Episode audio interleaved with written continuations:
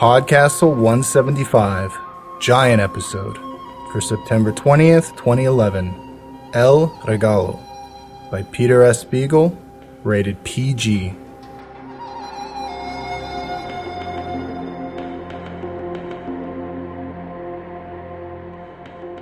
Hello and welcome to PodCastle. I'm Dave Thompson, and let's start this week off with an administrative note. The Alphabet Quartet by Tim Pratt, Jen Reese, Heather Shaw, and Greg Van Eekhout, which I've been pushing for months, is now finally out. If you're one of our paid subscribers, it should have arrived in your inbox already. Thanks so much to everyone who donated and signed up for a paid subscription. We really appreciate your patience and your support. Okay, let's move on to perhaps more important matters. It's my birthday this week. What, you may ask, does the Pirate King of PodCastle have plans for his birthday? Good question. I asked myself that. Maybe a movie marathon weekend? I still have a lot to catch up on this summer. Heck, the last two years. Maybe some quiet time to read and write. Nope. Instead, I'm going to Disneyland. This is something apparently my mom and kids put together. My daughter says she might finally be ready for California Screamin' and Indiana Jones, and they've redone Star Wars, so sure, why not? Go me. Bow down before me, Disneyland. Kneel before Dave. In addition to it being my birthday week, with some serendipity, it also happens to be episode one seventy-five for us here at PodCastle, so we've got a fun one this time out. Many of us have daydreamed about how awesome it'd be to find out we had magical powers, that we were a wizard or a witch or a superhero. How cool, right? But what if it wasn't us who got all the magical skills, but but our little brother or sister instead? If you're anything like me, that awesome just took a total nosedive into total and absolute suckiness. This week's story is a long one, so let's get to it, shall we? We're very pleased to bring you El Regalo by Peter S. Beagle. As well as being an iconic figure in fantasy fiction for his beloved novel The Last Unicorn, Peter S. Beagle's had a bunch of short stories here at PodCastle, including our premiere episode, Come Lady Death. His latest collection is Sleight of Hand, out in bookstores now. Our reader this week is Emily Smith, who also goes by Fire Turtle on our forum. Her story, Escape, was the winning entry in the Pseudopod Flash Fiction Contest. And here's maybe the cool part. She tore her calf muscle in the middle of a six-mile run. Okay, that's not so cool, but she was listening to M K Hobson's The Warlock and the Man of the Word, and she says PodCastle's what got her home. So remember, you mess with me, you mess with my family. Enjoy the story. El Regalo by Peter S. Beagle. You can't kill him, Mister Luke said. Your mother wouldn't like it. After some consideration, he added, I'd be rather annoyed myself. But wait, A G said in the dramatic tones of a television commercial for some miraculous mop. There's more. I didn't tell you about the branded cupcakes. Yes, you did. And about him telling Jennifer Williams what I got her for her birthday and she pitched a fit because she had two of them already? He meant well, her father said cautiously. I'm pretty sure. And then when he finked to Mom about me and Orlando Cruise, and we weren't doing anything. Nevertheless, no killing. Angie brushed sweaty mouse brown hair off her forehead and regrouped. Can I at least maim him a little? Trust me, he's earned it. I don't doubt you, Mister Luke agreed, but you're fifteen and Marvin's eight. Eight and a half. You're bigger than he is, so beating him up isn't fair. When you're, oh, say, twenty-three and he's sixteen and a half, okay, you can try it then. Not until. Angie's wordless grunt might or might not have been assent. She started out of the room, but her father called her back, holding out his right hand. Pinky swear, kid. Angie eyed him warily, but hooked her little finger around his without hesitation, which was a mistake. You did that much too easily, her father said, frowning. Swear by Buffy. What? You can't swear by a television show? Where's that written? Repeat after me. I swear by Buffy the Vampire Slayer. You really don't trust me. I swear by Buffy the Vampire Slayer that I will keep my hands off my baby brother. My baby brother, the monster. He's gotten worse since he started sticking that Y in his name. And I will stop calling him X-Lax. Come on, I only do that when he makes me really mad. Until he shall have attained the age of sixteen years and six months, after which time, after which time I get to pound him into marmalade. Deal. I can wait. She grinned, then turned self-conscious, making a performance of pulling down her upper lip to cover the shiny new braces. At the door, she looked over her shoulder and said lightly, You are way too smart to be a father. From behind his book, Mister Luke answered, I've often thought so myself. Then he added, It's a Korean thing. We're all like that. You're lucky your mother isn't Korean, or you wouldn't have a secret to your name. Angie spent the rest of the evening in her room, doing homework on the phone with Melissa Feldman, her best friend. Finished, feeling virtuously entitled to some low-fat chocolate reward, she wandered down the hall toward the kitchen, passing her brother's room on the way. Looking in, not because of any special interest, but because Marvin invariably hung around her own doorway, gazing in aimless fascination at whatever she was doing, until shooed away. She saw him on the floor, playing with Milady, the gray, ancient family cat. Nothing unusual about that. Marvin and Milady had been an item since he was old enough to realize that the cat wasn't something to eat. What halted Angie as though she had walked into a wall was that they were playing Monopoly, and that Milady appeared to be winning. Angie leaned in the doorway, entranced and alarmed at the same time. Marvin had to throw the dice for both Milady and himself, and the old cat was too riddled with arthritis to handle the pastel Monopoly money easily. But she waited her turn and moved her piece. She had the silver top hat. Very carefully, as though considering possible options. And she already had a hotel on Park Place. Marvin jumped up and slammed the door as soon as he noticed his sister watching the game, and Angie went on to liberate a larger-than-planned remnant of sorbet. Somewhere near the bottom of the container, she finally managed to stuff what she just glimpsed deep in the part of her mind she called her forgettery. As she'd once said to her friend Melissa, there's such a thing as too much information, and it's not going to get me. I am never going to know more than I want to know about stuff. Look at the president.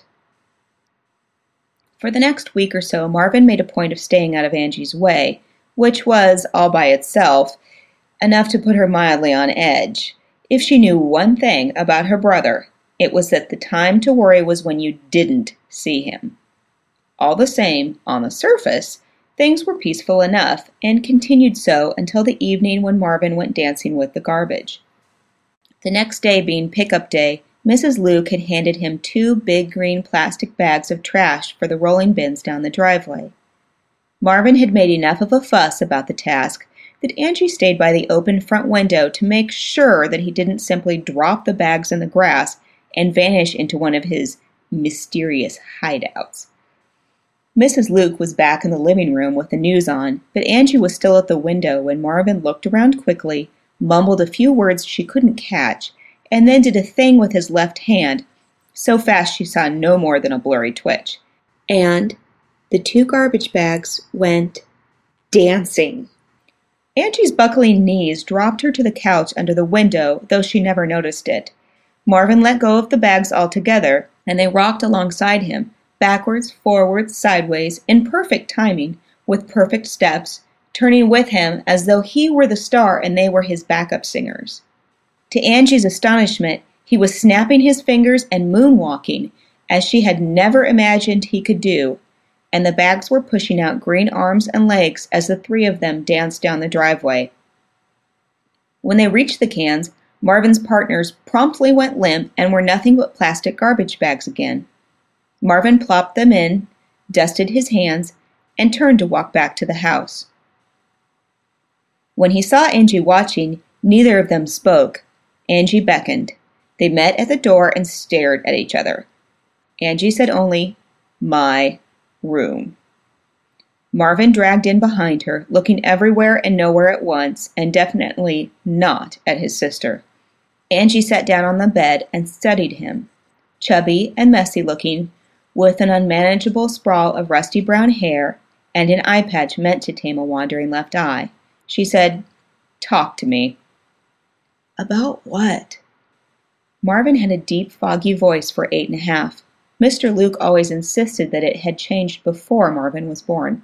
"I didn't break your C D case." "Yes, you did," Angie said, "but forget that. Let's talk about garbage bags. Let's talk about Monopoly." Marvin was utterly businesslike about lies. In a crisis, he always told the truth, until he thought of something better. He said, "I'm warning you right now. You won't believe me." "I never do. Make it a good one." "Okay," Marvin said. "I'm a witch." When Angie could speak, she said the first thing that came into her head, which embarrassed her forever after. "You can't be a witch. You're a wizard or a warlock or something." Like we're having a sane conversation, she thought. Marvin shook his head so hard that his eye patch almost came loose. "Uh-uh. That's all books and movies and stuff. You're a man witch or you're a woman witch. That's it. I'm a man witch." "You'll be a dead witch if you don't quit shitting me," Angie told him. But her brother knew he had her, and he grinned like a pirate. At home, he often tied a bandana around his head, and he was constantly after Missus Luke to buy him a parrot. He said, "You can ask Lydia. She's the one who knew." Lydia del Carmen de Madera y Gomez had been the Luke's housekeeper since well before Angie's birth. She was from Ciego de Avila in Cuba, and claimed to have changed Fidel Castro's diapers as a girl working for his family. For all her years, no one seemed to know her age, certainly not the Lukes. Lydia's eyes remained as clear as a child's, and Angie had on occasion nearly wept with envy of her beautiful, wrinkled, deep, dark skin. For her part, Lydia got on well with Angie, spoke Spanish with her mother, and was teaching Mister Luke to cook Cuban food. But Marvin had been hers since his infancy, beyond question or interference. They went to Spanish-language movies on Saturdays and shopped together in the Bowen Street barrio. "The one who knew," Angie said. "Knew what? Is Lydia a witch too?" Marvin's look suggested that he was wondering where their parents had actually found their daughter. "No, of course she's not a witch. She's a santera." Angie stared. She knew as much about santeria as anyone growing up in a big city with a growing population of Africans and South Americans, which wasn't much. Newspaper articles and television specials had informed her that santeros sacrificed chickens and goats and did things with the blood. She tried to imagine Marvin with a chicken doing things, and couldn't.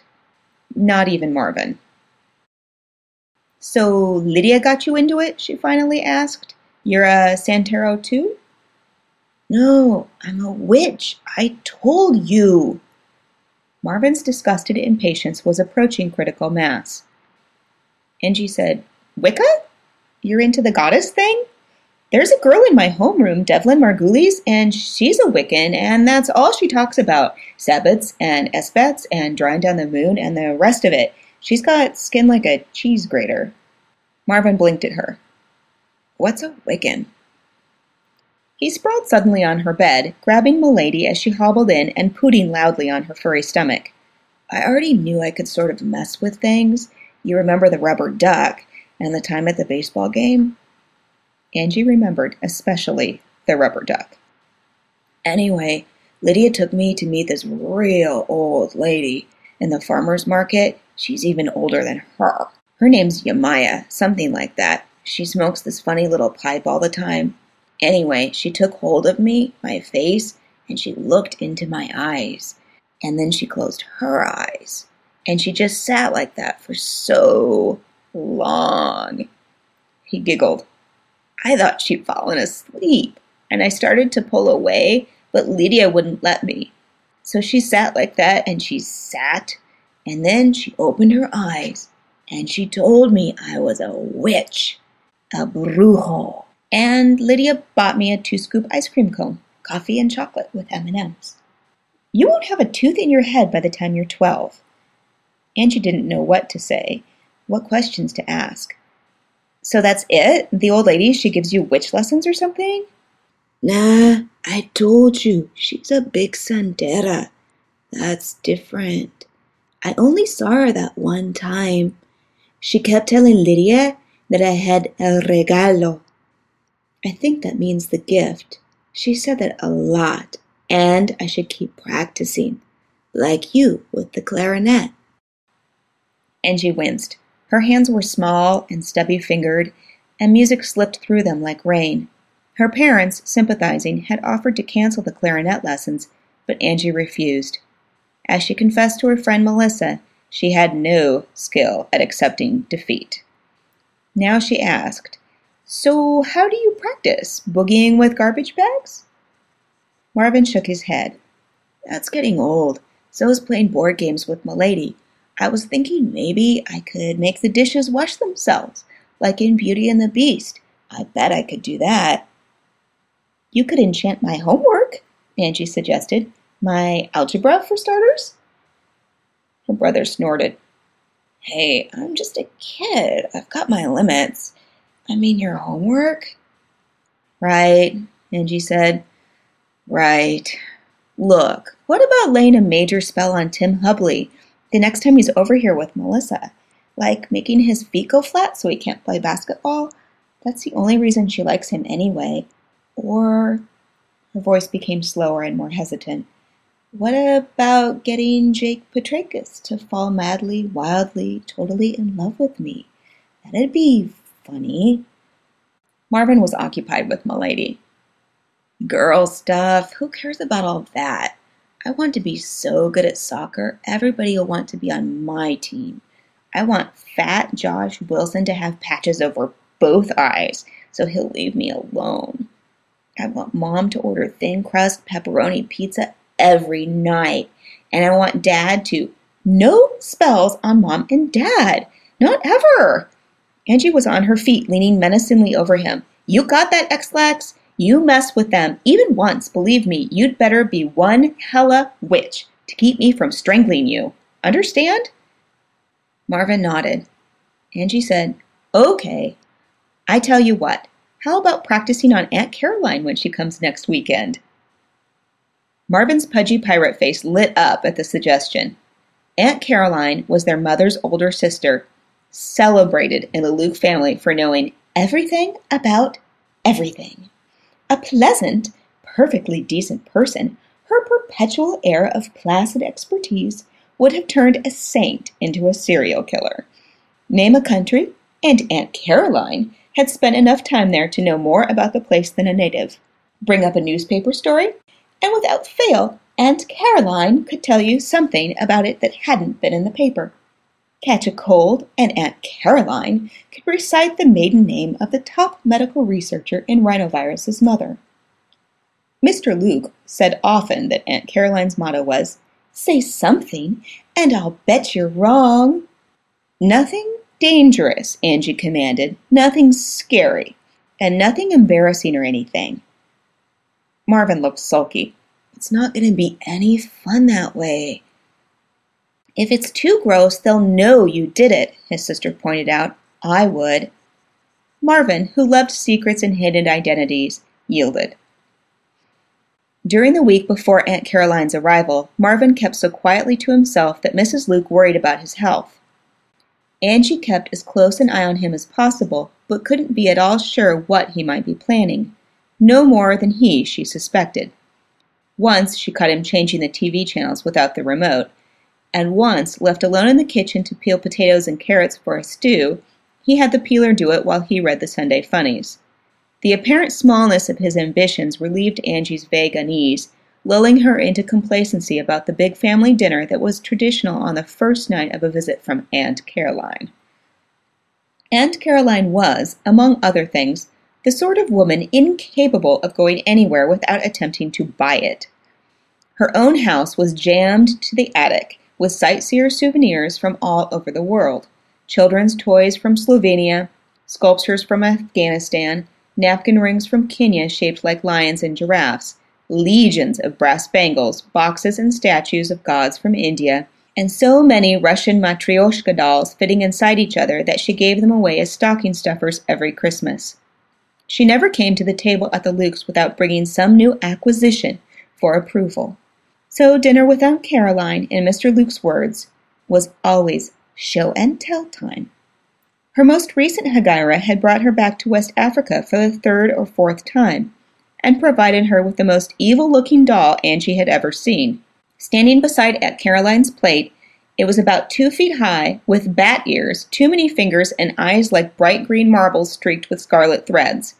Aunt Caroline explained rapturously that it was a fertility doll, unique to a single Bunnan tribe, which Angie found impossible to credit.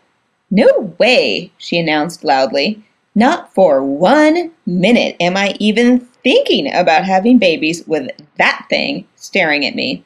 It doesn't even look pregnant the way they do. Uh, no way in the world." Aunt Caroline had already had two of Mister Luke's margaritas and was working on a third.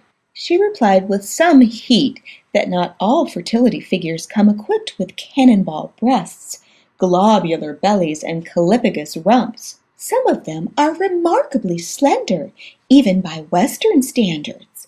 Aunt Caroline herself, by anyone's standards, was built along the general lines of a chopstick. Angie was drawing breath for a response when she heard her father say something in Korean behind her, and then her mother's soft gasp, "Caroline!" But Aunt Caroline was busy explaining to her niece that she knew absolutely nothing about fertility. Missus Luke said, considerably louder, "Caroline, shut up! You're dull!" Aunt Caroline said, "What? What?" and then turned along with Angie. They both screamed. The doll was growing all the things Aunt Caroline had been insisting it didn't need to qualify as a fertility figure.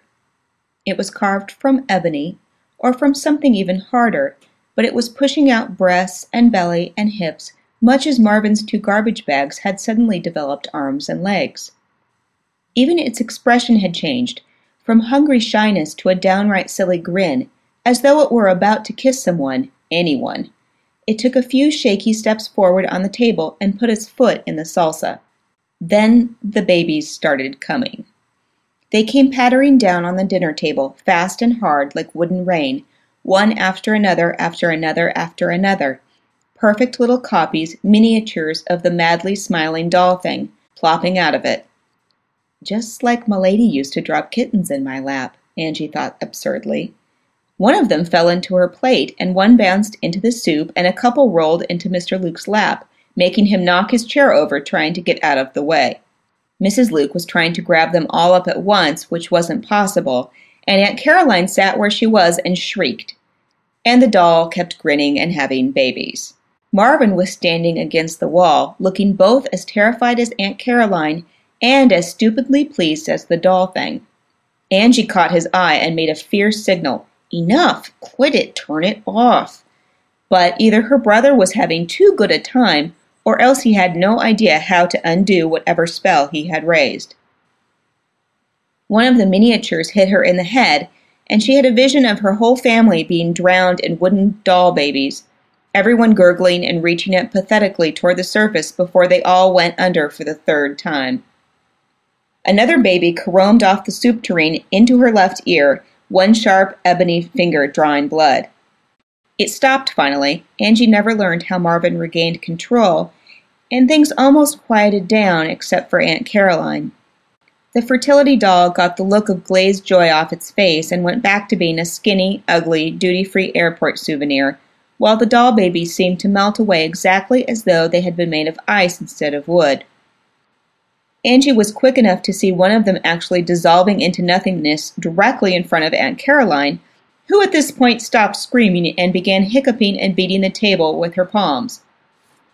Mister Luke pounded her on the back, and Angie volunteered to practice her Heimlich maneuver, but was overruled. Aunt Caroline went to bed early.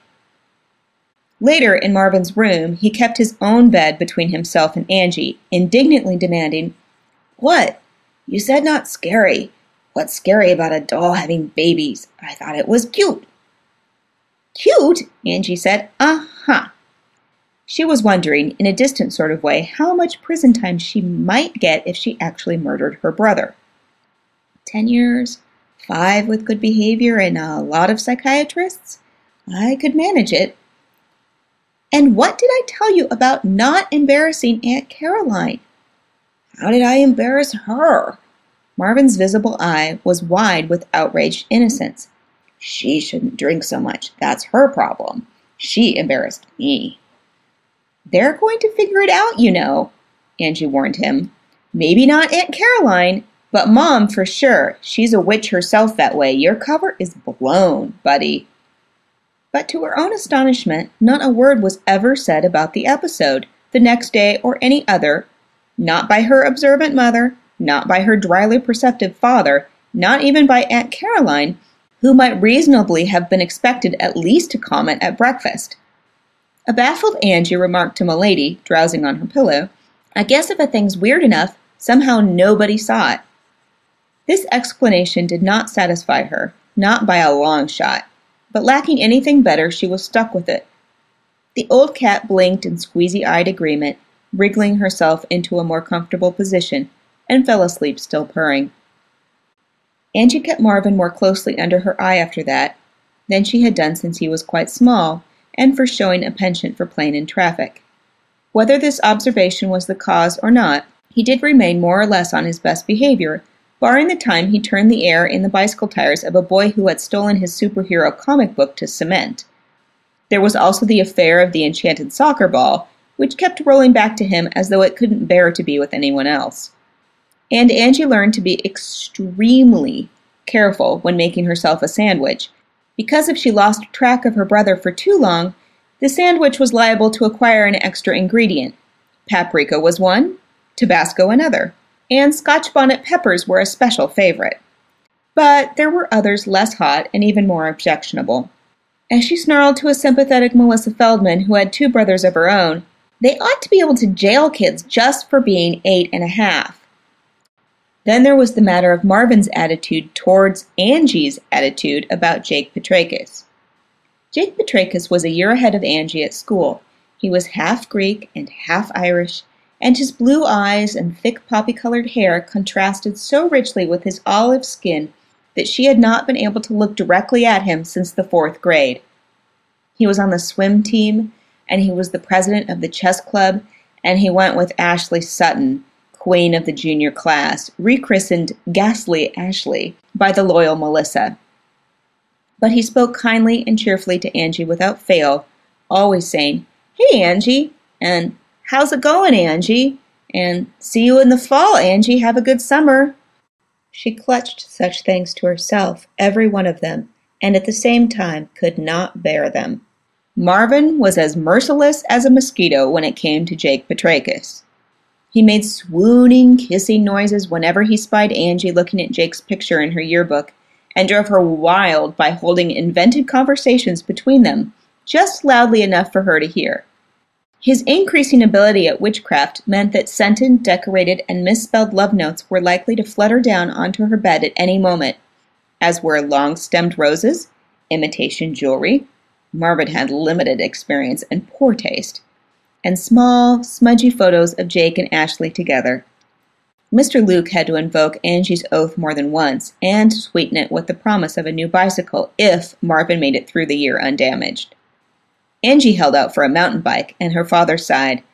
"That was always a myth about the gypsy stealing children," he said rather wistfully. "It was surely the other way around." "Deal." Yet there were intermittent peaceful moments between Marvin and Angie, several occurring in Marvin's room. It was a far tidier place than Angie's room, for all the clothes on the floor and battered board game boxes sticking out from under the bed. Marvin had mounted National Geographic fold-out maps all around the walls, lining them up so perfectly that the creases were invisible, and on one special wall were prints and photos of a lot of people with strange staring eyes. Angie recognized Rasputin, and knew a few of the other names, Aleister Crowley for one, and a man in Renaissance dress called Doctor John Dee. There were two women as well, the young witch Willow from Buffy the Vampire Slayer, and a daguerreotype of a black woman wearing a kind of turban folded into points. No Harry Potter, however. Marvin had never taken to Harry Potter. There was also, one day after school, a very young kitten wobbling among the books littering Marvin's bed. A surprised Angie picked it up and held it over her face, feeling its purring between her hands. It was a dark, dusty gray, rather like Milady. Indeed, Angie had never seen another cat of that exact color. She nuzzled its tummy happily, asking it, "Who are you, huh? Who could you ever be?" Marvin was feeding his angelfish and didn't look up. He said, "She's Milady." Angie dropped the kitten on the bed. Marvin said, "I mean, she's a Milady when she was young. I went back and got her." When he did turn around, he was grinning the maddening pirate grin Angie could never stand, savoring her shock. It took her a minute to find words, and more time to make them come out. She said, "You went back. You went back in time?" "It was easy," Marvin said. "Forward's hard. I don't think I could ever go really forward. Maybe Mister D could do it." He picked up the kitten and handed her back to his sister. It was Milady, down to the crooked left ear and the funny short tail with the darker bit on the end. He said, "She was hurting all the time. She was so old. I thought if she could, you know, start over before she got the arthritis." He didn't finish. Angie said slowly, "So where's Milady? The other one. I mean, if you brought this one, I mean, how can they be in the same world?" "They can't," Marvin said. "The old Milady's gone." Angie's throat closed up. Her eyes filled, and so did her nose, and she had to blow it before she could speak again. Looking at the kitten, she knew it was Milady and made herself think about how good it would be to have her once again, bouncing around the house, no longer limping grotesquely and meowing with the pain. But she had loved the old cat all her life and never known her as a kitten, and when the new Milady started to climb into her lap, Angie pushed her away. "All right," she said to Marvin, "all right. How did you get back or whatever?" Marvin shrugged and went back to his fish. "No big deal. You just have to concentrate the right way." Angie bounced a plastic wiffle ball off the back of his neck, and he turned around, annoyed. "Leave me alone. Okay, you want to know? There's a spell. Words you have to say over and over and over until you're sick of them. And there's herbs in it, too. You have to light them and hang over them, and you shut your eyes and keep breathing them in and saying the words." "I knew I'd been smelling something weird in your room lately. I thought you were sneaking takeout curry to your bed with you again." "And then you open your eyes, and there you are," Marvin said. "I told you, no big deal." "There you are where? How do you know where you'll come out? When you'll come out? Click your heels together three times and say there's no place like home?" "No, dork, you just know." And that was all Angie could get out of him. Not, as she came to realize, because he wouldn't tell her, but because he couldn't. Which or no which, he was still a small boy, with almost no real idea of what he was doing. He was winging it all, playing it all by ear. Arguing with Marvin always gave her a headache, and her history homework, The Rise of the English Merchant Class, was starting to look good in comparison. She went back to her own bedroom and read two whole chapters. And when the kitten Milady came stumbling and squeaking in, Angie let her sleep on the desk. "What the hell," she told it, "it's not your fault."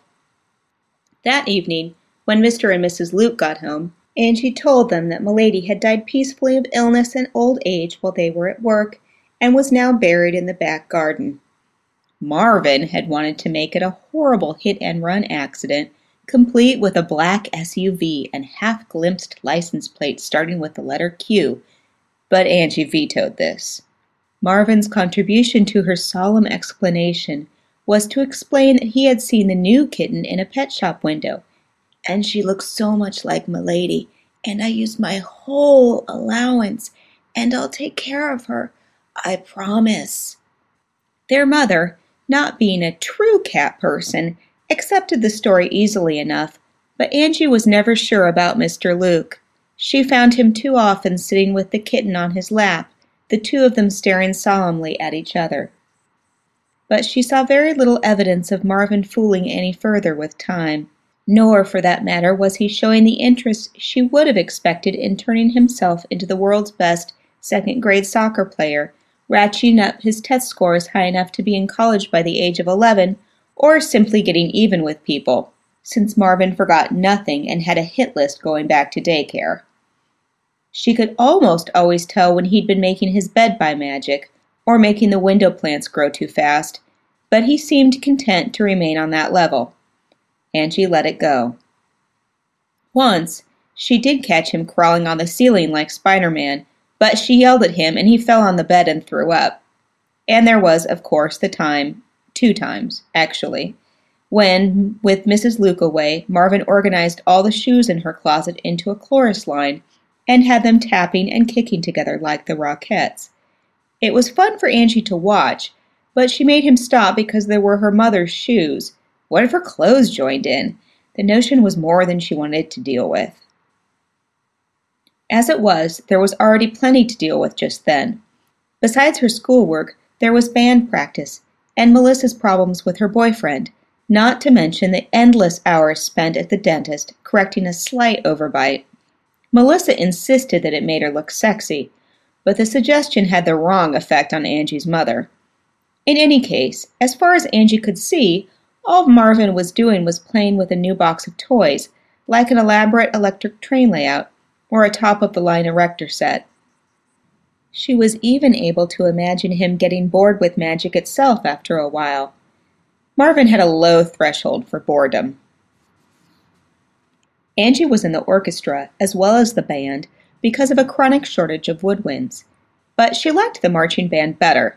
You were out of doors, performing at parades and football games, part of the joyful noise, and it was always more exciting than standing up in a dark, hushed auditorium playing for people you could hardly see.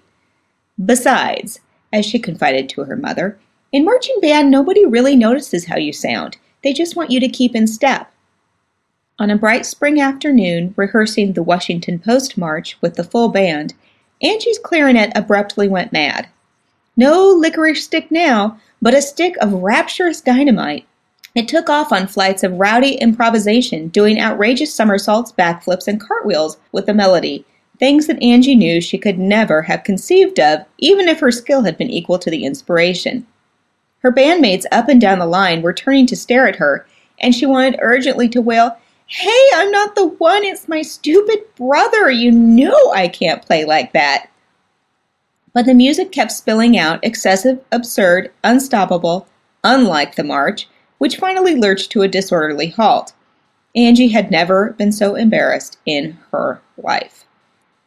Mister Bischow, the bandmaster, came bumbling through the milling musicians to tell her, "Angie, that was fantastic, that was dazzling! I never knew you had such spirit, such freedom, such wit in your music."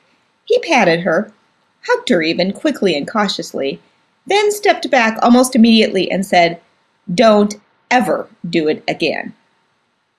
"Like I'd have a choice," Angie mumbled, but Mister Bischow was already shepherding the band back into formation for Semper Fidelis and High Society, which Angie fumbled her way through, as always, two bars behind the rest of the woodwinds.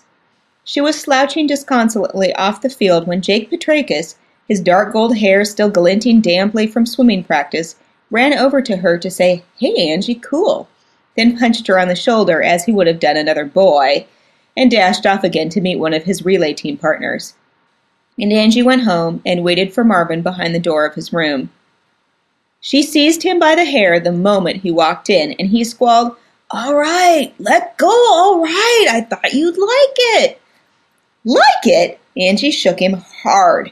"Like it, you evil little ogre! You almost got me kicked out of the band! What else are you lining up for me that you think I'll like?" "Nothing, I swear!" But he was giggling even while she was shaking him. "Okay, I was gonna make you so beautiful even Mom and Dad wouldn't recognize you, but I quit on that. Too much work." Angie grabbed for his hair again, but Marvin ducked. "So what I thought, maybe I really could get Jake What's-His-Face to go crazy about you. There's all kinds of spells and things for that." "Don't you dare Angie said. She repeated the warning calmly and quietly. Don't you dare. Marvin was still giggling.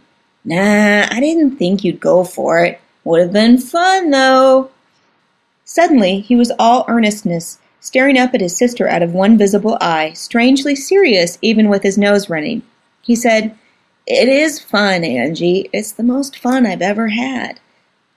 Yeah, I'll bet, she said grimly. Just leave me out of it from now on if you've got any plans for the third grade. She stalked into the kitchen looking for apple juice. Marvin tagged after her, chattering nervously about school, soccer games, the Milady kitten's rapid growth, and a possible romance in his angelfish tank. I'm sorry about the band thing. I won't do it again. I just thought it'd be nice if you could play really well, just one time. Did you like the music part anyway? Angie did not trust herself to answer him. She was reaching for the apple juice bottle when the top flew off by itself, bouncing straight up at her face. As she flinched back, a glass came skidding down the counter toward her. She grabbed it before it crashed into the refrigerator, then turned and screamed at Marvin. Damn it, X-Lex, you quit that! You're going to hurt somebody trying to do every damn thing by magic! You said the D word twice! Marvin shouted back at her. I'm telling Mom! But he made no move to leave the kitchen, and after a moment, a small, grubby tear came sliding down from under the eye patch. I'm not using magic for everything. I just use it for boring stuff, mostly, like the garbage and vacuuming up and like putting my clothes away, and Milady's litter box when it's my turn. That kind of stuff, okay? Angie studied him, marveling, as always, at his capacity for looking heart-wrenchingly innocent. She said, No point to it when I'm cleaning her box, right? Never mind, just stay out of my way. I've got a French midterm tomorrow. She poured the apple juice, put it back, snatched a raisin cookie, and headed for her room. But she paused in the doorway for no reason she could ever name, except perhaps the way Marvin had moved to follow her, and then stopped himself. What? Wipe your nose, it's gross. What's the matter now? Nothing, Marvin mumbled. He wiped his nose on his sleeve, which didn't help. He said, Only I get scared, Angie. It's scary doing the stuff I can do. What's scary? Scary how? A minute ago, it was more fun than you've ever had in your life. It is. He moved closer, strangely hesitant, neither witch nor pirate nor seraph, but an anxious, burdened small boy. Only sometimes it's like too much fun. Sometimes right in the middle, I think maybe I should stop. But I can't. Like one time I was by myself and I was just fooling around and I sort of made this thing, which was really interesting, only it came out funny and then I couldn't unmake it for the longest time. And I was scared Mom and Dad would come home. Angie, grimly weighing her past French grades in her mind, reached back for another raisin cookie. I told you before, you're going to get yourself into real trouble doing crazy stuff like that. Just quit before something happens by magic that you can't fix by magic. You want advice? I just gave you advice. See you around. Marvin wandered forlornly after her to the door of her room. When she turned to close it, he mumbled, I wish I was as old as you, so I'd know what to do. Ha, Angie said, and shut the door. Whereupon, heedless of French irregular verbs, she sat down at her desk and began writing a letter to Jake Petrakis. Neither then, nor even much later, was Angie ever able to explain to anyone why she had written that letter at precisely that time. Because he had slapped her shoulder and told her she, or at least her music, was cool? Because she had seen him, that afternoon, totally tangled up with Ghastly Ashley in a shadowy corner of the library stacks? Because of Marvin's relentless teasing, or simply because she was fifteen years old and it was time for her to write such a letter to someone? Whatever the cause, she wrote what she wrote, and then she folded it up and put it away in her desk drawer. Then she took it out and put it back in, and then she finally put it in her backpack. And there the letter stayed for nearly three months, well past midterms, finals, and football, until the fateful Friday night when Angie went out with Melissa, walking and window shopping in downtown Avicenna, placidly drifting in and out of every coffee shop along Parnell Street. She told Melissa about the letter then, and Melissa promptly went into a fit of giggles, which turned into hiccups and required another cappuccino to pacify them. When she could speak coherently, she said, "You ought to send it to him. You've got to send it to him." Angie was outraged at first. "No way. I wrote it for me, not for a test or a class, and damn sure not for Jake Petrakis. What kind of dipshit do you think I am?" Melissa grinned at her out of mocking green eyes. "The kind of dipshit who's got that letter in your backpack right now. And I bet it's in an envelope with an address and a stamp on it." "It doesn't have a stamp, and the envelope's just to protect it. I just like having it with me, that's all." "And the address?" "Just for practice, okay? But I didn't sign it, and there's no return address, so that shows you." "Right," Melissa nodded. "Right, that definitely shows me." "Drop it," Angie told her, and Melissa dropped it then.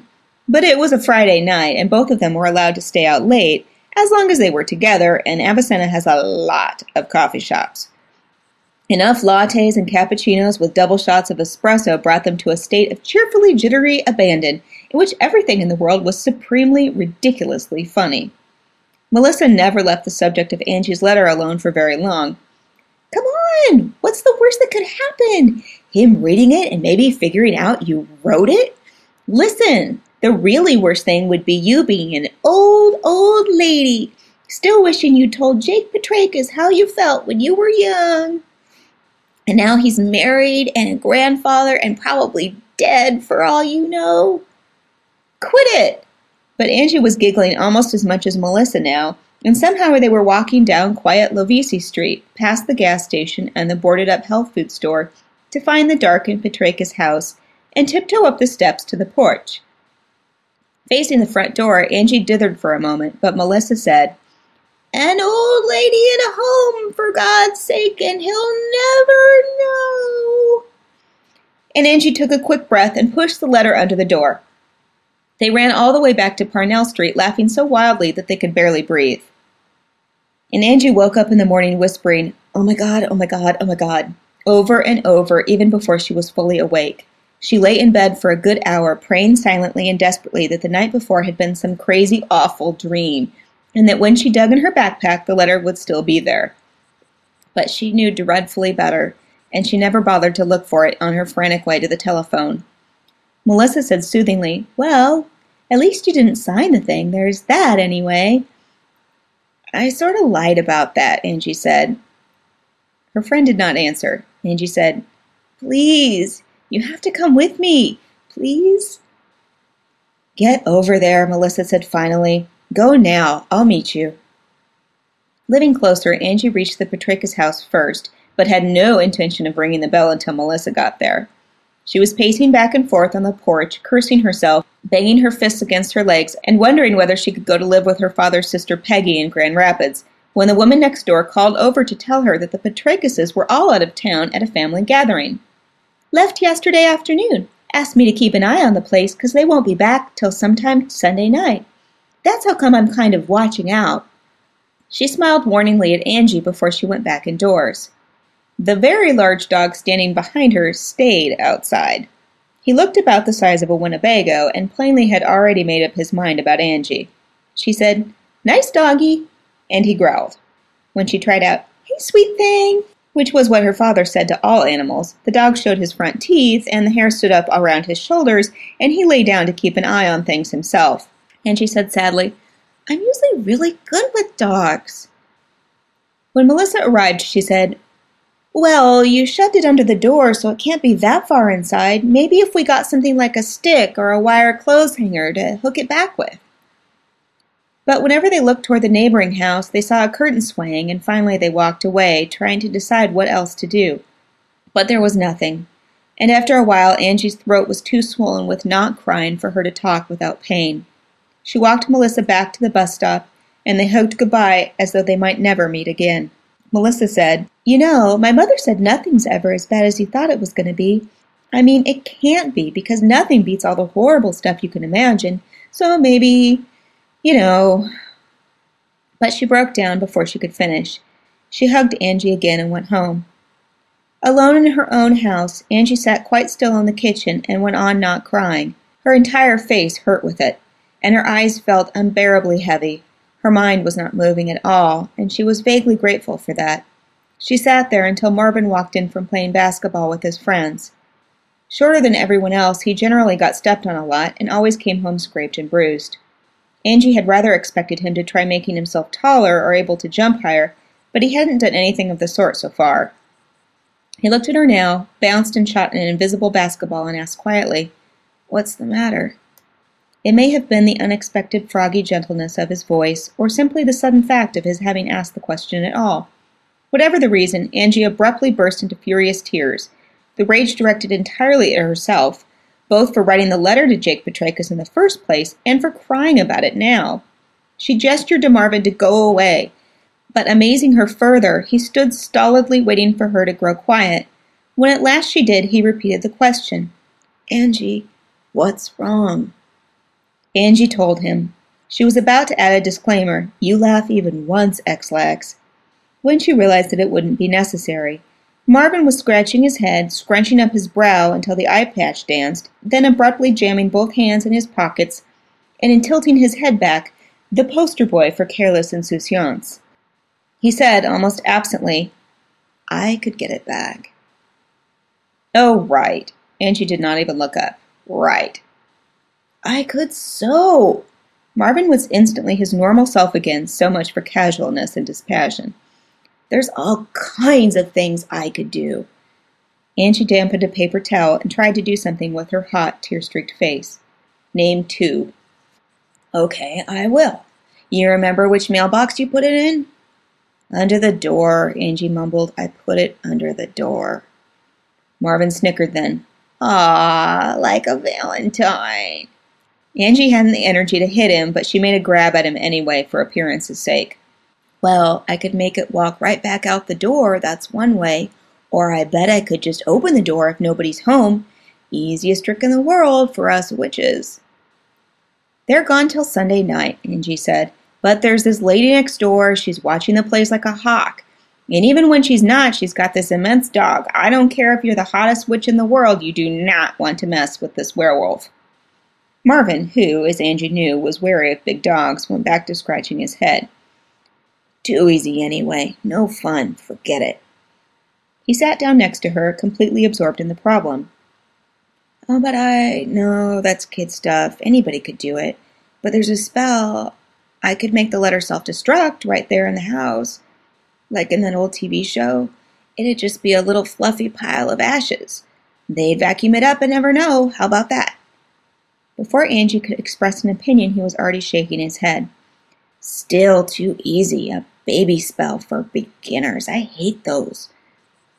"Easy is good," Angie told him earnestly. "I like easy, and you are a beginner."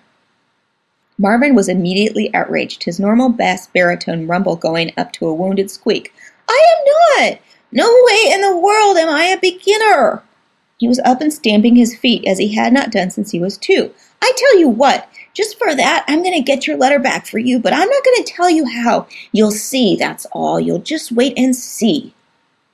He was stalking away toward his room when Angie called after him, with the first glimmer both of hope and of humor that she had felt in approximately a century. "All right, you're a big bad witch king. What do you want?" Marvin turned and stared, uncomprehending. Angie said, "Nothing for nothing, that's my bro. So let's hear it. What's your price for saving my life?" If Marvin's voice had gone up any higher, only bats could have heard it. "I'm rescuing you, and you think I want something for it? Julius Christmas!" Which was the only swear word he was ever allowed to get away with. "You don't have anything I want anyway, except maybe..." He let the thought hang in space, uncompleted. Angie said, "Except maybe what?" Marvin swung on the door frame one-handed, grinning his pirate grin at her. "I hate you for calling me Ex-Lax. You know I hate it, and you keep doing it." "Okay, I won't do it anymore, ever again. I promise." "Mm-mm, not good enough." The grin had grown distinctly evil. "I think you ought to call me Almighty One for two weeks. What? Now Angie was on her feet, misery briefly forgotten. Give it up, Ex-Lax. Two weeks, no chance. They glared at each other in silence for a long moment before she finally said, A week. Don't push it. One week, no more, and not in front of people. Ten days. Marvin folded his arms. Starting right now. Angie went on glowering. Marvin said, You want that letter? Yes. Marvin waited. Yes, oh mighty one. Triumphant, Marvin held out his hand and Angie slapped it. She said, When? Tonight. No, tomorrow. Going to the movies with Sunil and his family tonight. Tomorrow. He wandered off, and Angie took her first deep breath in what felt like a year and a half. She wished she could tell Melissa that things were going to be all right, but she didn't dare, so she spent the day trying to appear normal, just the usual Angie, aimlessly content on a Saturday afternoon. When Marvin came home from the movies, he spent the rest of the evening reading Hellboy comics in his room, with the Milady kitten on his stomach. He was still doing it when Angie gave up peeking in at him and went to bed. But he was gone on Sunday morning. Angie knew at the moment she woke up. She had no idea where he could be or why. She had rather expected him to work whatever spell he settled on in his bedroom under the stern gaze of his wizard mentors. But he wasn't there, and he didn't come to breakfast. Angie told her mother that they'd been up late watching television together and that she should probably let Marvin sleep in. And when Missus Lute grew worried after breakfast, Angie went to his room herself, returning with word that Marvin was working intensely on a project for his art class and wasn't feeling sociable. Normally, she would never have gotten away with it, but her parents were on their way to brunch at a concert, leaving her with the usual instructions to feed and water the cat, use the twenty on the cabinet for something moderately healthy, and to check on Marvin now and then, which usually meant frequently. The day we don't tell you that, Mister Luke said once, when she objected to the regular duty, will be the very day the kid steals a kayak and heads for Tahiti. Angie found it hard to argue the point. More alone than she felt she had ever been, Angie turned constantly in circles, wandering from room to room with no least notion of what to do. As the hours passed and her brother failed to return, she found herself calling out to him aloud. Marvin, Marvin, I swear, if you're doing this to drive me crazy. Oh, mighty one, where are you? You get back here. Never mind the damn letter, just get back. She stopped doing this after a time because the cracks and tremors in her voice embarrassed her and made her even more afraid. Strangely, she seemed to feel him in the house all the time. She kept whirling to look over her shoulder, thinking that he might be sneaking up on her to scare her, a favorite game since his infancy. But he was never there. Somewhere around noon, the doorbell rang, and Angie tripped over herself scrambling to answer it, even though she had no hope, almost no hope, of its being Marvin. But it was Lydia at the door. Angie had forgotten that she usually came to clean on Sunday afternoons. She stood there, old and smiling, and Angie hugged her wildly and wailed, Lydia, Lydia, socorro, help me, ayúdame, Lydia.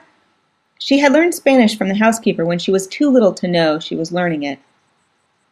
Lydia put her hands on Angie's shoulders. She put her back a little and looked into her face, saying, Chuchi, dime qué pasa contigo. She had called Angie Chuchi since childhood, never explained the origin or meaning of the word. It's Marvin, Angie whispered. It's Marvin. She started to explain about the letter and Marvin's promise, but Lydia only nodded and asked no questions. She said firmly, El viejo puede ayudar. Too frantic to pay attention to gender, Angie took her to mean Yemayá, the old woman in the farmer's market who had told Marvin that he was a brujo. She said, You mean la santera? But Lydia shook her head hard. No, no, el viejo. You go out there, you ask to see el viejo. Solamente el viejo. Los otros no pueden ayudarte. The others can't help you. Only the old man.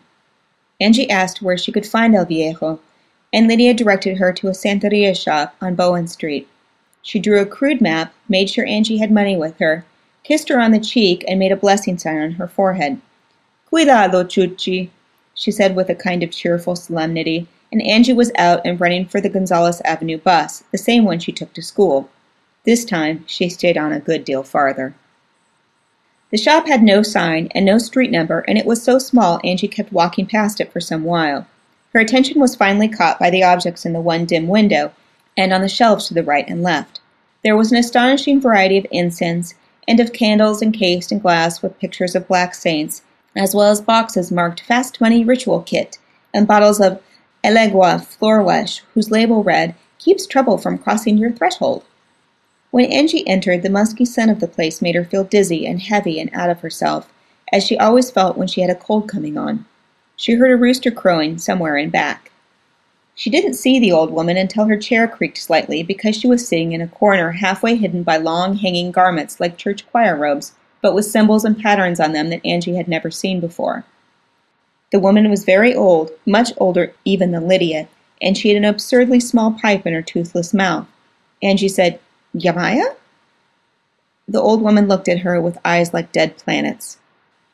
Angie's Spanish dried up completely, followed almost immediately by her English. She said, "My brother, my little brother, uh, I'm supposed to ask for El Viejo, the old one, Viejo Sendero," Lydia said. She ran out of words in either language at that point. A puff of smoke crawled from the little pipe, but the old woman made no other response. Then, behind her, she heard a curtain being pulled aside. A hoarse, slow voice said, "¿Quieres el viejo? Me." Angie turned and saw him, coming toward her out of a long hallway whose end she could not see. He moved deliberately, and it seemed to take him forever to reach her, as though he were returning from another world. He was black, dressed all in black, and he wore dark glasses even in the dark, tiny shop. His hair was so white that it hurt her eyes when she stared. He said, "Yo, brother?" "Yes," Angie said. "Yes, he's doing magic for me. He's getting something I need, and I don't know where he is, but I know he's in trouble, and I want him back." She did not cry or break down. Marvin would never be able to say she cried over him, but it was a near thing. El Viejo pushed the dark glasses up on his forehead, and Angie saw that he was younger than she had first thought, certainly younger than Lydia, and there were thick white half-circles under his eyes. She never knew whether they were somehow natural or the result of heavy makeup. What she did see was that they made his eyes look bigger and brighter, all pupil, nothing more. They should have made him look at least slightly comical, like a reverse-image raccoon, but they didn't. "I know you, brother," El Viejo said, and she fought to hold herself still as he came closer, smiling at her with the tips of his teeth. "A brujito, little, little witch, we know. Mama and me, we've been watching." He nodded toward the old woman in the chair, who hadn't moved an inch or said a word since Angie's arrival. Angie smelled a damp, musty aroma like potatoes going bad. "Tell me where he is. Lydia said you could help." Close to, she could see blue highlights in El Viejo's skin, and a kind of V-shaped scar on each cheek. He was wearing a narrow black tie, which she had not noticed at first. For some reason, the vision of him tying it in the morning in front of a mirror was more chilling to her than anything else about him. He grinned fully at her now, showing teeth that she had expected to be yellow and stinking, but which were all white and square and a little too large. He said, "Tu hermano está perdido. Lost in Thursday." "Thursday?" It took her a dazed moment to comprehend and longer to get the words out. "Oh, God, he went back? Like with Milady, he went back to before I...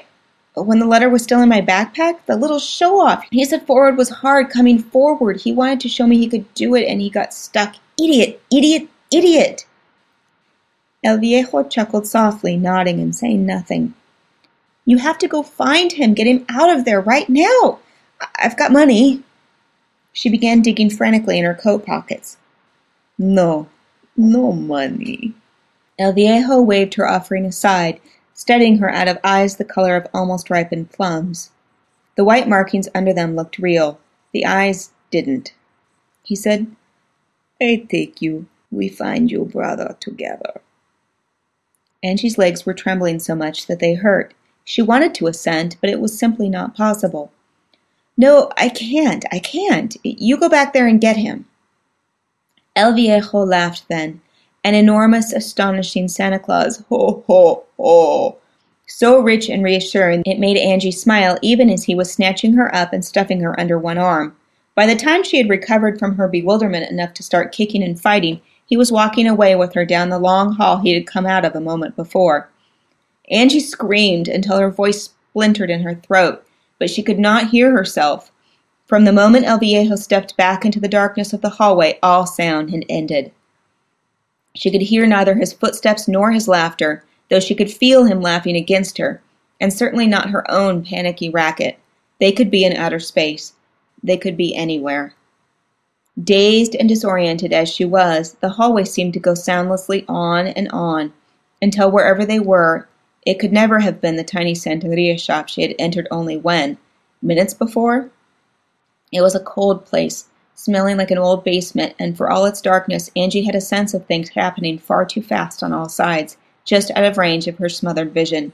She could distinguish none of them clearly, but there was a sparkle to them all the same. And then she was in Marvin's room. And it was unquestionably Marvin's room. There were the bearded and beaded occultists on the walls. There were the flannel winter sheets that he slept on all year because they had pictures of the New York Mets ball players. There was the complete set of Star Trek action figures that Angie had given him at Christmas, posed just so on his bookcase. And there, sitting on the edge of his bed, was Marvin, looking lonelier than anyone Angie had ever seen in her life. He didn't move or look up until El Viejo abruptly dumped her down in front of him and stood back, grinning like a bear trap. Then he jumped to his feet, burst into tears, and started frenziedly climbing her, snuffling, "Angie, Angie, Angie," all the way up. Angie held him, trying somehow to preserve her neck and hair and back all at once while mumbling, "It's all right, it's, it's okay, I'm here, it's okay, Marvin." Behind her, El Viejo chuckled, "Cry baby witch. Little, little brujito, cry baby." Angie hefted her blubbering baby brother like a shopping bag, holding him on her hip as she had done when he was little, and turned to face the old man. She said, "Thank you. You can take us home now." El Viejo smiled, not a grin this time, but a long, slow, shut-mouthed smile like a paper cut. He said, "Maybe we let him do it, yes?" And then he turned and walked away and was gone, as though he had simply slipped between the molecules of the air. Angie stood with Marvin in her arms, trying to peel him off like a Band-Aid, while he clung to her with his chin digging hard into the top of her head. She finally managed to dump him down on the bed and stood over him, demanding, "What happened? What were you thinking?" Marvin was still crying too hard to answer her.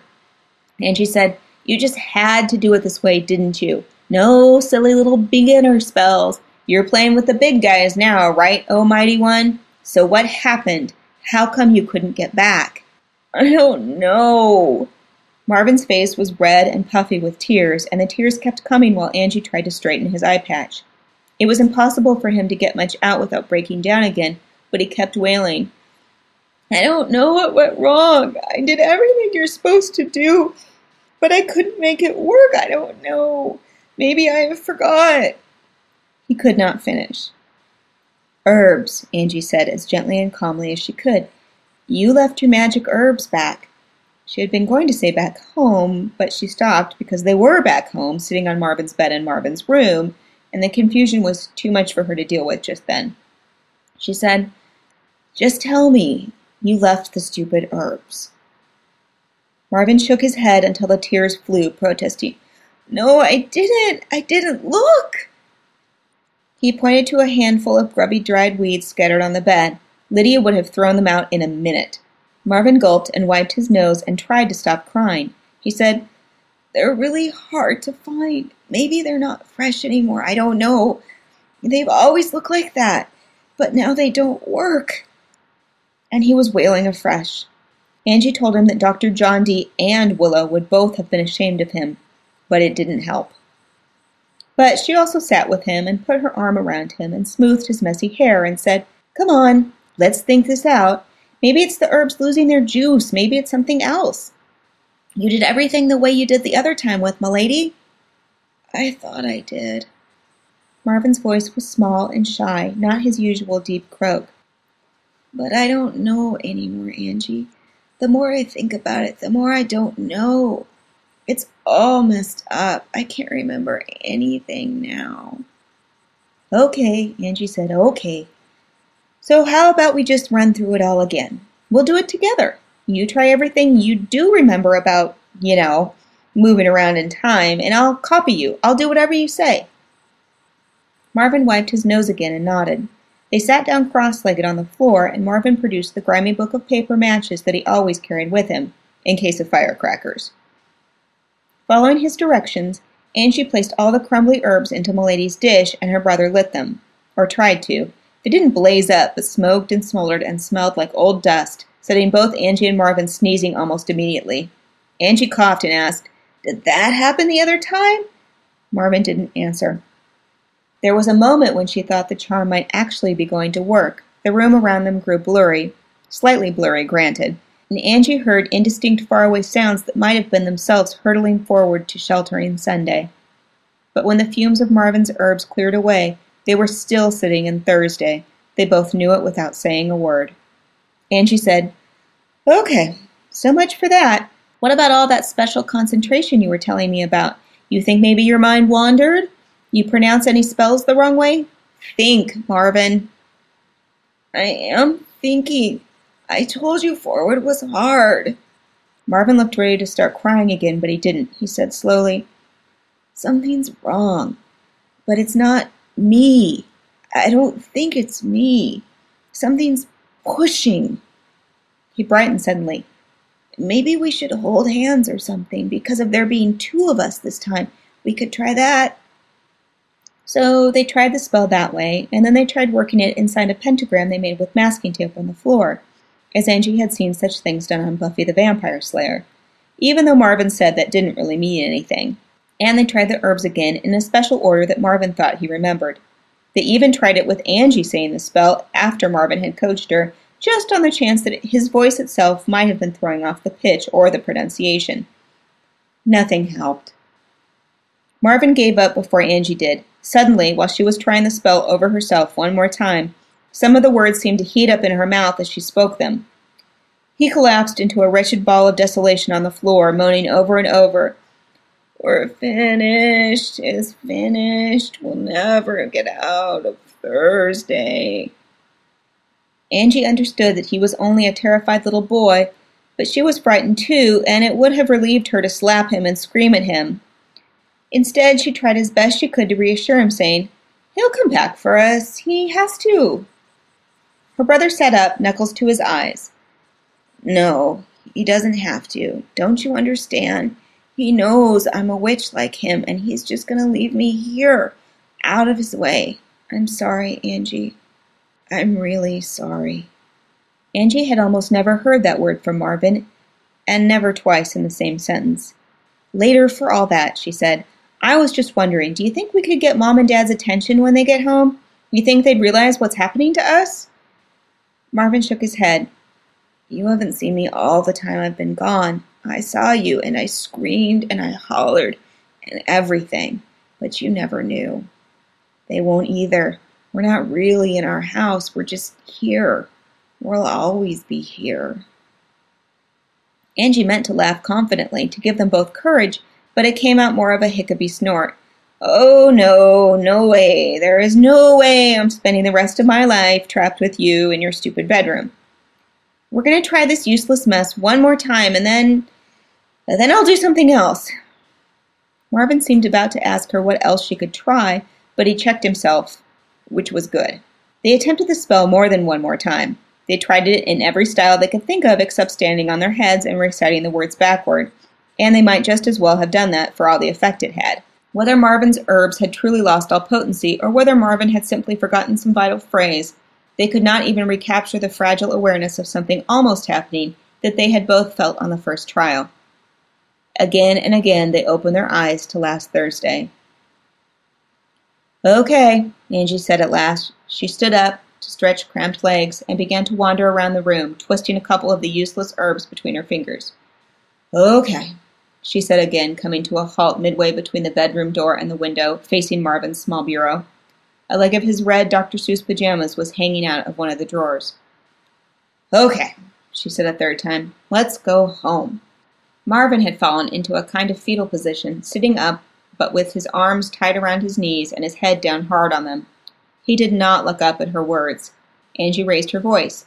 Let's go, Marvin, that hallway tunnel thing, whatever it is, and comes out right about where I'm standing. That's where El Viejo brought me, and that's the way he left when he left. That's the way back to Sunday. It doesn't matter, Marvin whimpered. El Viejo, he's him. He's him. Angie promptly lost what little remained of her patience. She stalked over to Marvin and shook him to his feet, dragging him to a spot in the air as though she were pointing out a painting in a gallery. And you're Marvin Luke, and you're the big bad new witch in town. You said it yourself. If you weren't, he'd never have bothered sticking you away here, not even nine, and you can eat his lunch. And he knows it. Straighten your patch and take us home, bro. She nudged him playfully. Oh, forgive me. I meant to say, Almighty One. You don't have to call me that anymore. Marvin's legs could barely hold him up, and he sagged against her, a dead weight of despair. I can't, Angie. I can't get us home. I'm sorry. The good thing, and Angie knew it then, would have been to turn and comfort him, to take his cold, wet face between her hands and tell him that all would yet be well, that they would soon be eating popcorn with far too much butter on it in his real room in their real house. But she was near her own limit, and pretending calm courage for his sake was prodding her, in spite of herself, closer to the edge. Without looking at Marvin, she snapped, Well, I'm not about to die on last Thursday. I'm walking out of here the same way he did, and you can come with me or not, but that's up to you. But I'll tell you one thing, Ex-Lax, I won't be looking back. And she stepped forward, walking briskly toward the dangling Doctor Seuss pajamas, and into a thick, sweet-smelling grayness that instantly filled her eyes and mouth, her nose and her ears, disorienting her so completely that she flailed her arms madly, all sense of direction lost, with no idea of which way she might be headed, drowning in syrup like a lost bee or butterfly. Once she thought she heard Marvin's voice and called out for him, I'm here! I'm here! But she did not hear him again. Then, between one lunge for air and another, the grayness was gone, leaving not so much as a dampness on her skin, nor even a sickly aftertaste of sugar in her mouth. She was back in the time tunnel, as she had come to think of it, recognizing the uniquely dank odor, a little like the ashes of a long-dead fire, and a little like what she imagined moonlight might smell like, if it had a smell. The image was an ironic one, for she could see no more than she had when El Viejo was lugging her the other way under his arm. She could not even distinguish the ground under her feet. She knew only that it felt more like slippery stone than anything else, and she was careful to keep her footing as she plodded steadily forward.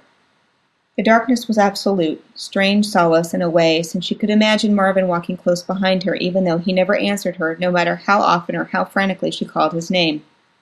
She moved along slowly, forcing her way through the clinging murk, vaguely conscious, as before, of a distant, flickering sense of sound and motion on every side of her. If there were walls to the time tunnel, she could not touch them. If it had a roof, no air currents betrayed it. If there were any living creature in it besides herself, she felt no sign. And if time actually passed there, Angie could never have said.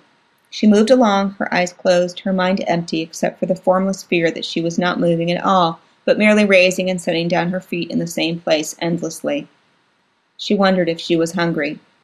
Not until she opened her eyes in a different darkness to the crowing of a rooster and a familiar heavy aroma did she realize that she was walking down the hallway leading from the Santeria shop to wherever she had really been and where Marvin still must be, for he plainly had not followed her. She promptly turned and started back toward last Thursday, but halted at the deep, slightly grating chuckle behind her. She did not turn again, but stood very still. El Viejo walked a slow, full circle around her before he faced her, grinning down at her like the man in the moon. The dark glasses were off, and the twin scars on his cheeks were blazing up as though they had been slashed into him a moment before.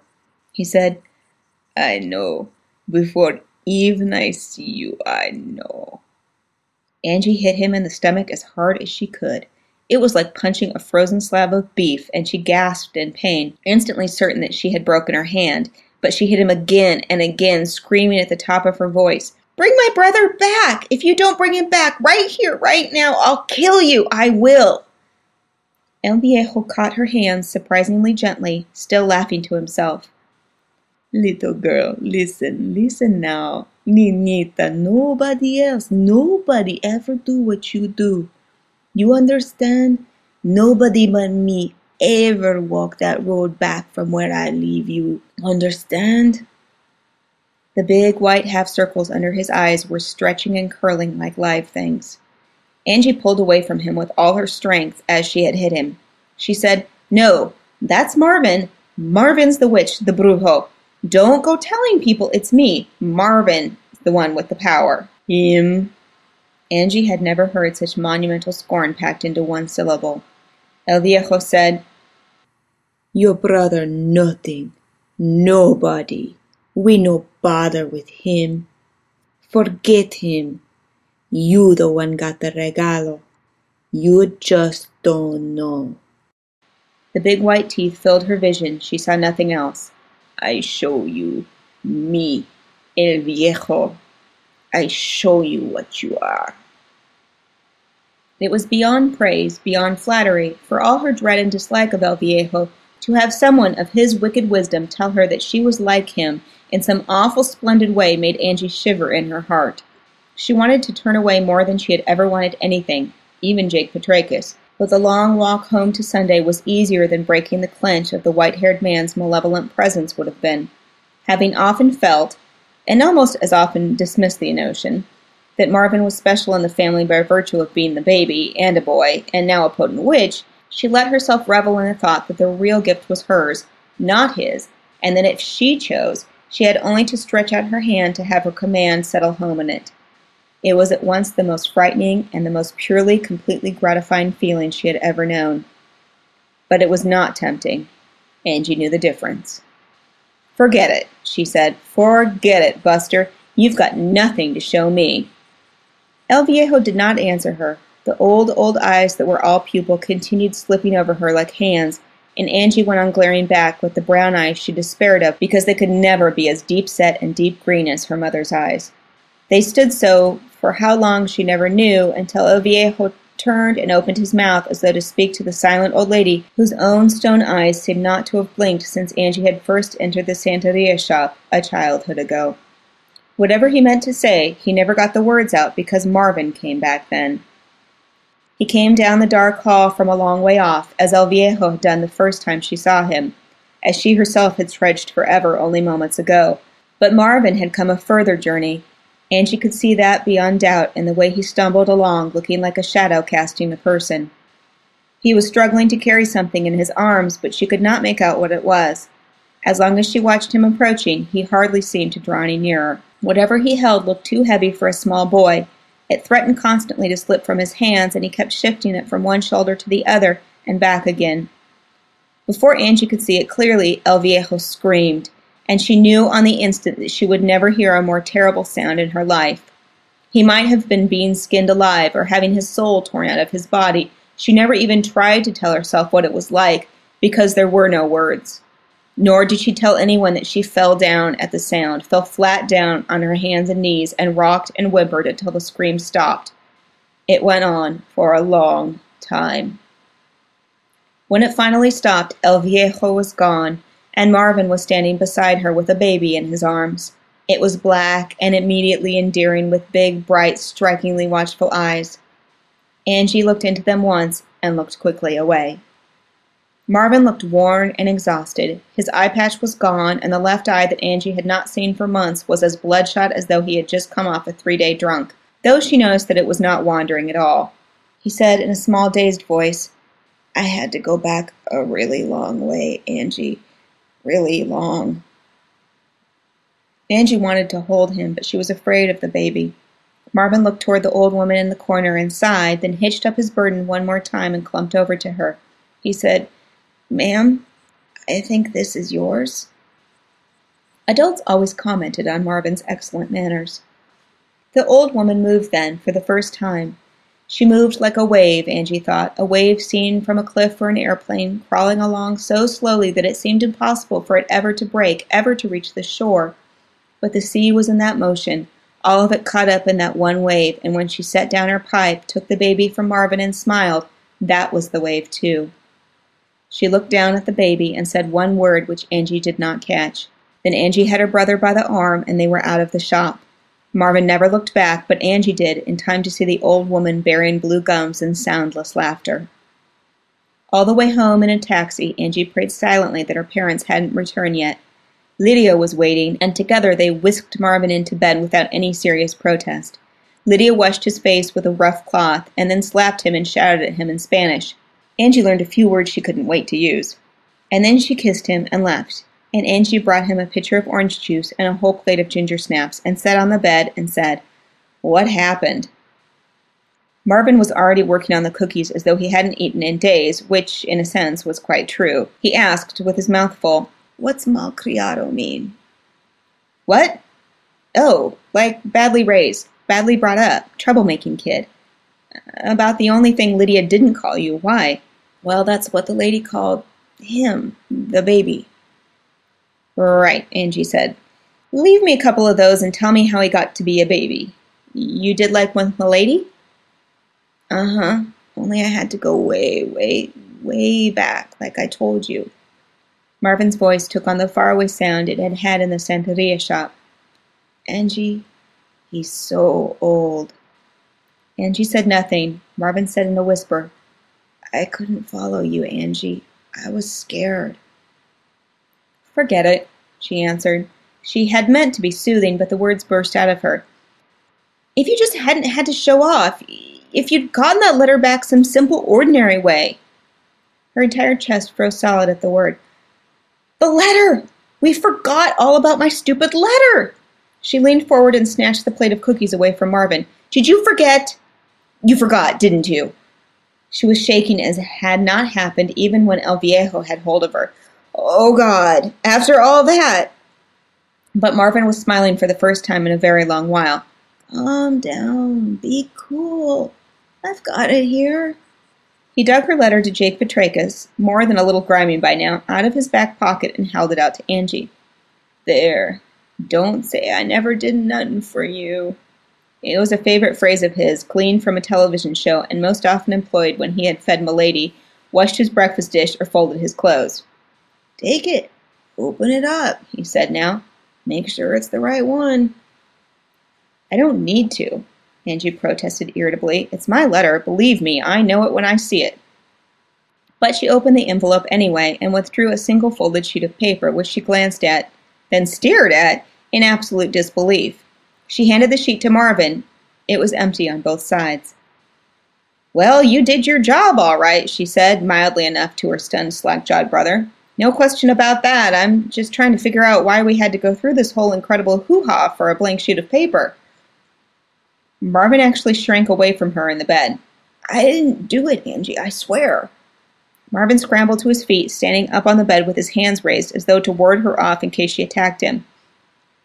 "I just grabbed it out of your backpack. I never even looked at it." "And what? I wrote the whole thing in grapefruit juice so nobody could read it unless you held it over a lamp or something? Come on, it doesn't matter now. Get your feet off the damn pillow and sit down." Marvin obeyed warily, crouching rather than sitting next to her on the edge of the bed. They were silent together for a little while before he said, "You did that with a letter. You wanted it not written so much. It just wasn't. That's what happened." "Oh, right," she said. "Me, being the dynamite witch around here. I told you. It doesn't matter." "It matters." She had grown so unused to seeing a two-eyed Marvin that his expression seemed more than doubly earnest to her just then. He said, quite quietly, "You are the dynamite witch, Angie. He was after you, not me." This time she did not answer him. Marvin said, "I was the bait. I do garbage bags and clarinets. Okay, and I make ugly dolls walk around. What does he care about that? But he knew you'd come after me, so he held me there, back there on Thursday, until he could grab you. Only he didn't figure you could walk all the way home on your own without any spells or anything. I know that's how it happened, Angie. That's how I know you're the real witch." "No," she said, raising her voice now. "No, I was just pissed off. That's different. Never underestimate the power of a pissed-off woman, oh mighty one. But you, you went all the way back, on your own, and you grabbed him. You're going to be way stronger and better than he is, and he knows it.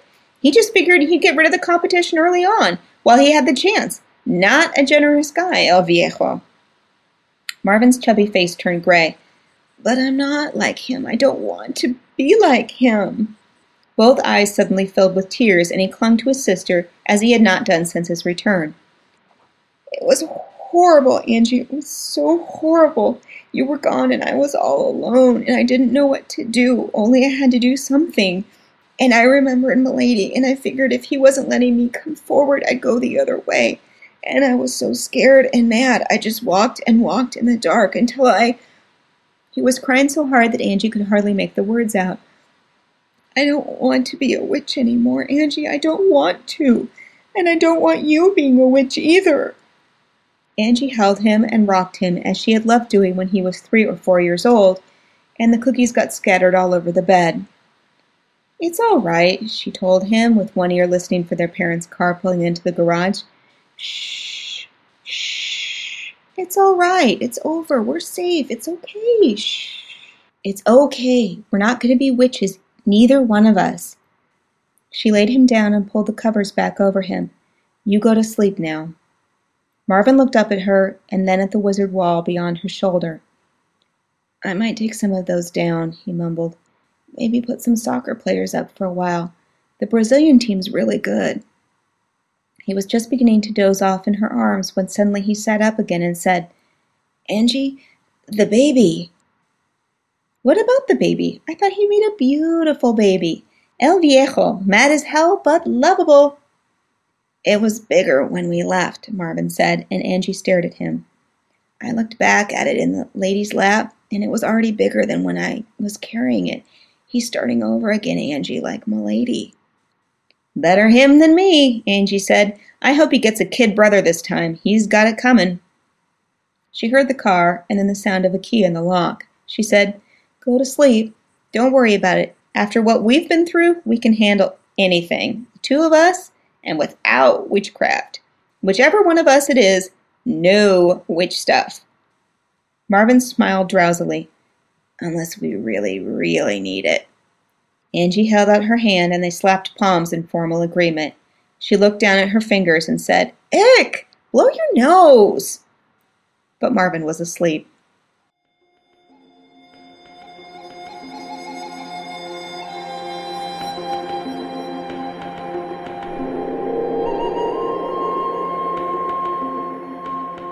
And welcome back. So I guess it turns out things aren't too horrible if your kid brother or sister is a witch. Maybe it'll run in the family. Hey, as long as it's your family, not mine. The idea of my kids or my little brother having magic powers? Still terrifying. Feedback this week is for Elizabeth Carroll's The Duke of Vertum's Fingerling, read by Tina Connolly. The story of a Tinkerbell-sized homunculus who was an assassin of the court. The response to this one was generally positive. Lion Man enjoyed it, saying, "I liked how the story comes to a head when our fingerling seems to be duped, her creator comes to her rescue, and the two figure out a better way of life than to be left in the dubious service of another. Of course, she finds out just why she feels the way she feels, which seems to make things turn out in a satisfying ending. The good guys win." The homunculus's heroine freaked out Grockman a little, who had to check his M P three player and make sure he wasn't listening to Pseudopod. In the end, though, he found it charming, and said he hoped to hear more adventures of Viola. So do I, Grockman. So do I. Thanks so much for those comments. We do appreciate it. Let us know what you thought of this week's story at forum dot escape artist dot net. If you like what we're doing, please consider visiting podcastle dot org and making a donation. Every single cent goes to paying our authors and keeping the regalo at Podcastle. And as a special thank you to those of you who sign up as monthly donors or anyone who's donated fifty bucks this year, we're expressing our gratefulness in the form of more short stories, The Alphabet Quartet. It's out now. Before we go, we'd like to give a special shout out to our donor of the week, Graham Reynolds, a British-born expat living in Toronto. Graham's a big fan of cats, science fiction and fantasy, sunsets, and Canadian wildernesses, viewed from a comfortable chair. He listens to all the Escape Artist podcasts and a streetcar to and from work. Thanks so much for your support, Graham. We'll have a place at the Podcastle family table for you, too. Save a little bit of that magic. That's our show for this week. We hope you enjoyed it. On behalf of all of us at the Podcastle family, I'd like to thank you for sharing another story with us. We'll be back next time with An Odd Little Trip by George Galushak, read by Norm Sherman. Until then, Don't let your brother or sister animate any fertility gods at the dinner table. See you in a week. PodCastle is a production of Escape Artists Incorporated and is distributed on a Creative Commons Attribution Non-Commercial No Derivatives license. Share it, but don't change it or sell it. Our theme music is by Shiva in Exile. You can find them at magnatune dot com. You can discuss this episode of PodCastle or nearly anything else on our forums. Just visit forum dot escape artist dot info. And if you like science fiction or horror, be sure to visit our sister podcasts, Escape Pod and Pseudopod. And if you enjoyed this episode, tell a friend, or post to your blog about it, or consider donating via the PayPal link on our site. Jim Butcher said, "When everything goes to hell, the people who stand by without flinching, they are your family."